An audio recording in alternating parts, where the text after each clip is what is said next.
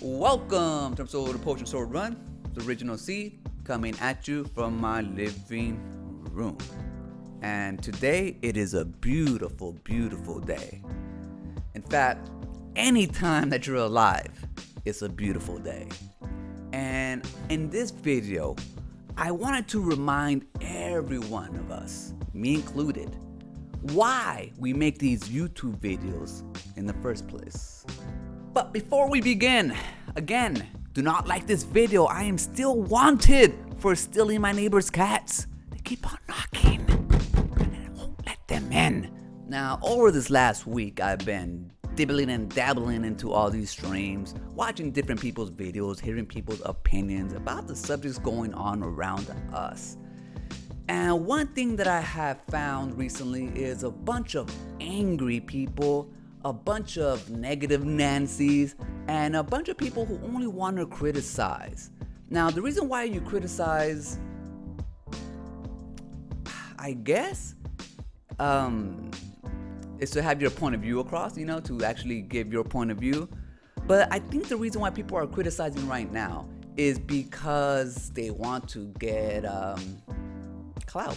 They want to get exposure. They want to grow their channels. And I don't blame them for that because we all make videos to grow our channels. But there's a way to grow your channels. There's a not a proper way because I mean you can make videos talking shit all day like some people do and their channels grow. But I mean if you really want to be a productive member uh, of this community and be in well standing and good standing with people, then I think you just gotta be a little bit more careful to not impose your will on the people that you interact with. For example, in defense of Mad Max, when I first met him, he seemed very eager, wants to talk to everybody. I get it. And I always had a policy that you don't trust anybody with a mask because they have things to hide. But after watching him for quite a while, I understand why he has a mask now. Because he receives so much criticism from everyone, including his friends. And I think it's unfair criticism because what they're trying to do is expose their uh, interpretation of what they want his channel to be on him, and he's flat out refusing, which he has a right to do.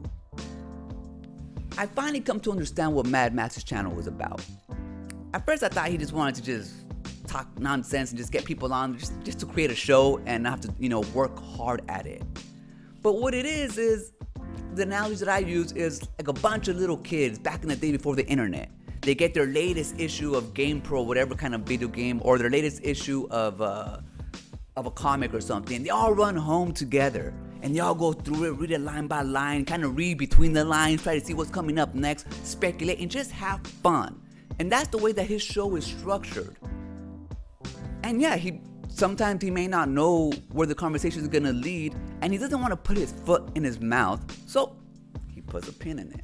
And I can understand the frustration on that because you're trying to prove a point, and he's like, bam, put a wall, and then all that shit fizzles out.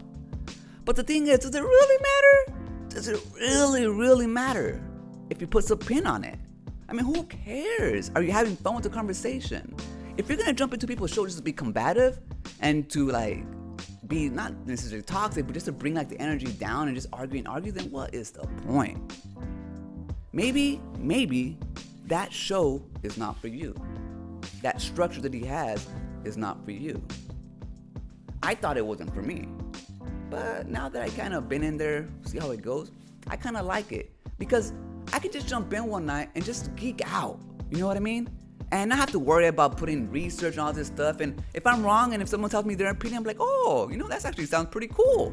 Because I'm not so like dug into my own trench that I can't see other people's opinions and you know absorb them. That's the whole point of being in this channel, so you can collaborate and you know talk and geek out, not so you can one up somebody else.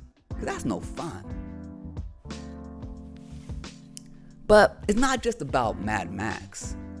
I see a lot of people in the chat who want to tell certain creators how to run their channels, who they can associate with and who they cannot, and how it's somehow our duties as creators to to regulate other people's channels. When in reality, we don't have time for that, man. We're just living our lives, trying to create our own stuff, trying to hang out with friends, trying to support our other stuff. We don't have time to be digging into other things. And, you know, so if you guys have a beef with somebody, then that's between you guys. You know what I mean? Like, I don't have, like, holding on to all that grudge and beef is energy that doesn't belong to you.